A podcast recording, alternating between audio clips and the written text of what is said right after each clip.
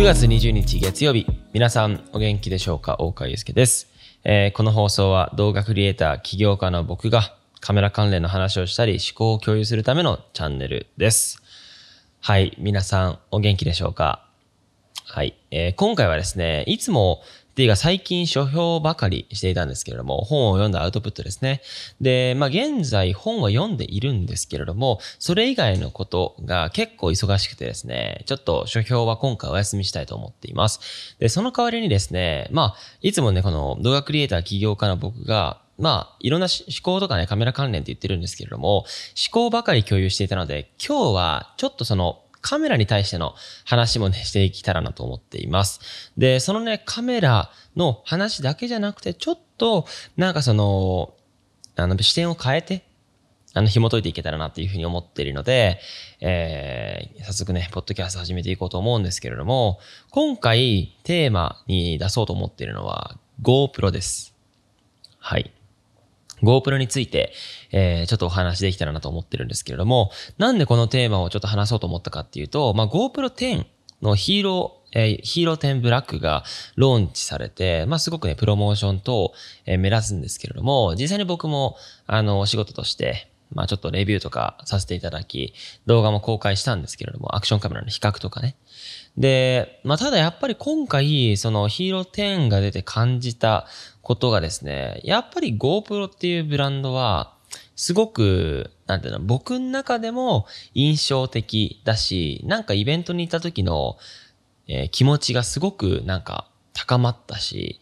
あと、なんかそのビジネス的観点から言うと、あかつてのその GoPro のすごい、なんてだろう、成長していたイメージ、ヒーロー、4、5、6あたりが、最も多分勢いはあったと思うんですけれども、今、やっぱ10まで来ていて、なんてだろう、今回のアップデートに、とてもね、なんていうんだろうな、ネガティブな印象を持ってる方も一方でいるし、なので僕も実際にサンフランシスコの GoPro の本社に行ってきて、まあそういう印象も含めてなんか GoPro に関してお話できたらなと思っていますので、まあしばしお付き合いいただけたらと思っています。えー GoPro も皆さんあのご存知かと思うんですけれども、私動画クリエイター大川祐介が最初に動画制作を始めたきっかけが GoPro になってます。おそらくアクションカメラのマーケットってめちゃめちゃ大きくて、9000億ぐらい、2023年に9000、9300億ぐらい全世界で、まあ、行くと言われていて、そのぐらいかなり大きな産業になると。で、2023年まで、やっぱ、そのどんどんね、市場規模が大きくなっていくっていうのは、おそらく今、一眼ミラーレスとか、スマートフォンとかあると思うんですけれども、そのカメラとはちょっと別軸で、なんかアクティビティとか体験する人っていう、そのアクションする人に最適化したカメラっていうマーケットがやっぱりどんどん増えていくっていう事実は、なんかその、なんてだろう、がっつり高画質で撮るっていうよりかは、なんか体験重視に、あの撮影をするっていうニーズだったりとか、まあ価値観がどんどん変わっていくんだけれども、アクションする人のニーズが高まるっていう傾向があることの全てだと思っていて、あのアクションカメラすごくま注目してるんですけれども、そんな僕も最初、そのアクション好き、サーフィンが好きだったので、それをきっかけで GoPro まず買ったので、おそらく動画クリエイターで、アクティブ好きの方は、最初一眼レフの前に GoPro 行ってから、よりアップデートしたいっつって、一眼ミラーレス買う人が多いんじゃないかなと、個人的には思ってます。僕も実際に GoPro の4セッションをまず購入して、4万ぐらいかな。購入して動画制作を始めました。で、面白いのが、その次に買ったのが、ファントム3スタンダード、DJI の。それは、まあ憧れてた動画があって、その動画を作るには、GoPro 買ったんだけど、作れなかったんですよ。そんなレベル高い表現ができなかった。何が必要かと思ったら、ドローンだったんですよ。空撮が必要だった。だからドローン買いましたよ。当時7万円。その時はお金もなかったんで、ちょっとお母さんにサポートしていただき、えー、もちろん、すごく今感謝してるんですけれども、サポートしていただいて、買ったりとか、そういうストーリーがありましたね。やっぱ今考えると、そういう投資を心くなんか、サポートしてくれた母がいたから今の僕がいるってのは事実なので、あの、親を大事にしましょう。はい。そこにそういうちょっと話は、あの、置いといてですね、ファントム3スタンダード買って、まあ、アルファ6500買って、ルミックス GH5 とか、そういうまあ変遷を得て、まあ、今に至るんですけれども、そんな GoPro、僕のルーツなので、印象的と言ったらもうなんか間違いないストーリーなんですけれども、その関わってる時間が長ければ長いほど、そのブランドへの価値ってすごい大きくなると思っていて、だし GoPro ってなんかアクション好きに特化しているので、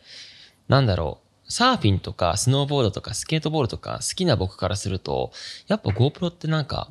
いいですよね。あのカラー、ブルーのカラーもしっかりね。まあそういうのはすごく、あの、感じているんですけれども、あの、GoPro 4セッションから始まって、で、僕 GoPro 5のウィンターコンテストに受かったんですよね。受賞したんですよ。あの、コンテストがあって。で、僕、その時、覚えてるのが、ドミノピザの配達員やってて、ドミノピザで配達しながら電話来たの覚えてます。あの、おめでとうございます、みたいな。受かりましたよ、みたいな。で、かなりカジュアルな電話だったんですけど、ドミノピザで配達終わった後ですよ。おっしゃーつあの、覚えてます？マンションの階段で、階段で。ドミノピザ僕かなり気合入ってたんで、いち早くお客さんにピザを届けるために、ガチでダッシュしてたんですよ。だから、エレベーター使わないんですよ、基本的に。階段なんですよね。で、お客さんに提供し終えて、階段降りてる時に電話が鳴って出たら、その担当者の方で受かりました。ファイブ送ります。みたいなコミュニケーションがあって、もうその時に、あ、自分が作った映像で、あの GoPro に評価されたんだなっっていう、この感動体験があって、僕はより動画にのめり込もうとして、どんどんどんどん裾野を広げていったって感じですね。で、実際に GoPro のお仕事が決まったのが、ヒーロー8ブラックからえー、実際にお仕事が決まりました。実はですね、その GoPro の電話した別の担当者の方がいるんですけれども、たまたま渋谷のトランクホテルで出会って、出会ったというか、いたんですよね。で僕、存在はすごい知ってたんですよ。っていうのは、別の、えー、サービス会社とのコンテストがあって、それも応募してたんで、あ、この人が GoPro の人なんだっての分かってたと。たまたまいたので声かけて、アピールしましたもん。僕動画クリエイターです。あの、ぜひ、あの、あの、GoPro Hero 5、4から愛用してます、みたいな。会話をして、その時になんかちょっと覚えてくださったらしく、ヒーロー8ブラックのローンチコンテストじゃないや、ローンチの時に、実際にそのメディア枠として、あの、プロモーションさせていただく機会をいただいて、サンフランシスコの本社にね、招待していただいていきました。もうそれが皆さんご存知の通り、GoPro のヒーロー8、ブラックのあのプロモーション動画ですね。Vlog 撮りました。サンフランシスコに行って。で、その時ね、あの、本社もやっぱすごい美しかったし、なんかね、GoPro のそのルーツとか、壁一面あったりして、すごく感動を覚えました。だってヒーロー4セッションで僕動画始めて5年、あ、その時は4年か。4年経って GoPro の本社に招かれてプロモーション撮ってるみたいな。それってすごいなんか短期間でいろんなね、あの体験につながってるっていう、すごくね、あの感動を覚えたんですけれども、まあ、本社に行ってプロモーションして、で、8の時とか、まあ、あと GoPro の9で 5.3K とか、今10で 5.3K でよりね、高画質、そして高フレームレートとか手ブレ補正のアップデートみたいなスペックが今回のヒーロー10なんですけれども、まあ僕のね、実際にレビュー、あの、なんて言うんだろう、Vlog 撮ったりとか比較したりとかしたんですけれども、GoPro 10、10まで来ると、ちょっと、うーん、個人的に期待していたのは、あの、インスタ 360GO2 とかあるじゃないですか。それってめちゃめちゃコンパクトで、なんだろう、本当に気軽に撮れるんですよね。高画質とか手ブレ補正とか、アクションカメラユーザーは確かに綺麗に撮るんだったら GoPro だけど、なんか撮り方の価値観を変えるような、そういうプロダクトだと思うんですよ。インスタ 360GO2 って。何かっていうと、めちゃめちゃちっちゃくて親指サイズで、で、かつ、うん、マグネットなんで、金属につくんですよね。だから本当に気軽にどこでもつけて撮れるっていう、なんかスマートフォンよりも気軽に撮れるプロダクトなんですよ。で、アクション、アクションシーンに使えるかどうかはまあさておき、GoPro からああいうプロダクトが出てくれたら、僕としてはすごい新しさがあるし、なんかそのアクションシーンにおいてのカメラ表現、えー、思い出を残す、まあ、モーメントを切り取るだけじゃなくて、なんかその、もっと撮りやすく、取るっていう体験を根本的に変えるような、なんかその、プロダクトになったんじゃないかなと思っていて、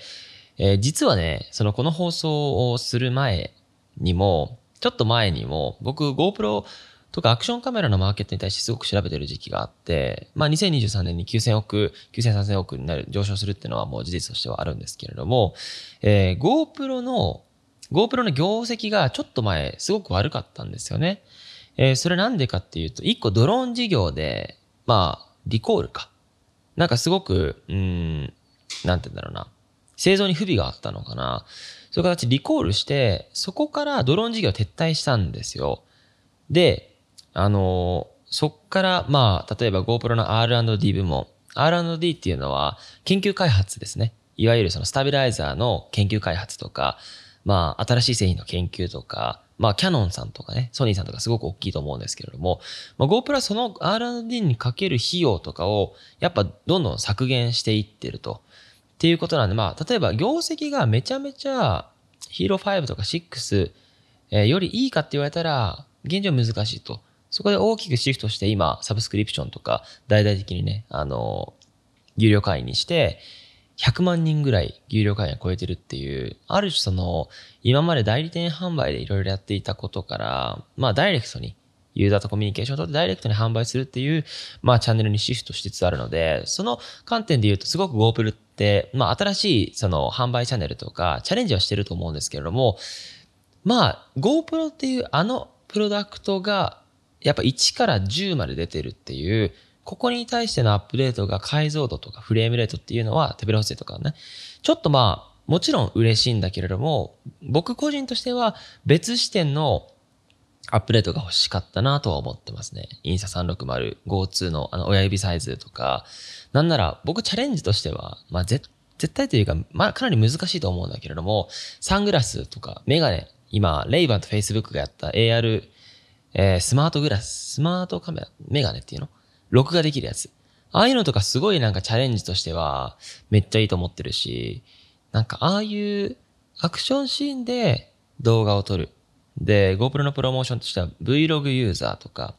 あとはライブストリーミングのニーズに応えて最近のプロダクトを出してると思うんですけれども、そこから何かそのアクションシーンとかそういうライフスタイルを超えて、なんか撮るっていう定義をなんか新しくするとか、まあそういう、あとは、取るっていう体験だけじゃなくて、ソフトウェアとかサービス面で体験まで設計する。まあ十分できてると思うんですけれども、そういうなんか、ね、ハードウェアとソフトウェアのうまくその掛け合わせた、うん、ブランドになると、僕個人的にはすごくなんかより GoPro のこと好きになるなとか思いましたね。はい。ちょっとなんか、自分がその GoPro に対して思ってることをつらつらとお話してるんですけれども、そうですね。あとは、うん、でもやっぱりアクションカメラとしてはもう不動のなんか安定感だなっていう印象はありますね。あの、僕、インサ360と DJI のオズマアクションとソニーの RX02 と GoPro 全部比較したんですけれども、映像の綺麗さっていう定義とか、アクションカメラの定義とか、一番いいカメラの定義をまず定めなきゃいけないんですけれども、やっぱアクションカメラっていうポジションにおいては、GoPro が一番総合的に評価すべきポイントだなと思いました。動画クリエイターとしては映像美とかね、映像の深みで言うと別のカメラの方が良かったりするんだけど、やっぱアクションするっていうシーンにおいて、あのスーパービュー、広角でね、POV で撮れるっていう表現だったりとか、えー、シネマティックモードとかね、あと解像度フレームレートで手ブレ補正。えー、滑らかに撮ることができるっていうのは本当にすごい技術だなと思っていて、いやー本当になんか GoPro の4から始まって今10に至るんですけれども、それまでになんかそのカメラ、一カメラユーザーだけじゃなくて、その動画クリエイターっていう視点もそうだし、一つのその企業のまあ、ロールモデルっていうか、まあ、ブランディングとして素晴らしいコミュニティを形成してると思っていて、で、日本とか GoPro ある生活っていうムーブメントがすごく一時期話題になっていたし、なんか、うん、撮るっていうアク、アクティブしながら撮るっていう時に GoPro っていう名前が上がるし、あと、なんかグループとかで体験するときに GoPro 持ってる人ってなんかヒーローなんですよね。あの場において。なんかこう撮って、みんなって撮るよっつって、ピピピってやって、後で友達にシェアして、なんかあの広角な感じが、なんかいつもスマートフォンで撮ってるようなあの体験とは違う。あとは水中で動画撮ったりとか、そういうのは本当なんかさすがだなって思いました。はい。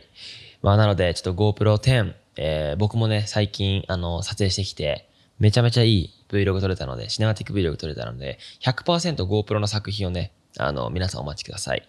はい。なので、今日はそんな感じで終わりにしたいと思います。久々にカメラのお話と、あとはちょっとね、いつもの、まあ、ビジネス的な、まあ、思考というか、僕の感想をね、述べさせていただいたので、まあ、引き続きよろしくお願いいたします。それでは皆さん今日も最後まで聞いていただきありがとうございました。それでは皆さん、バイチャ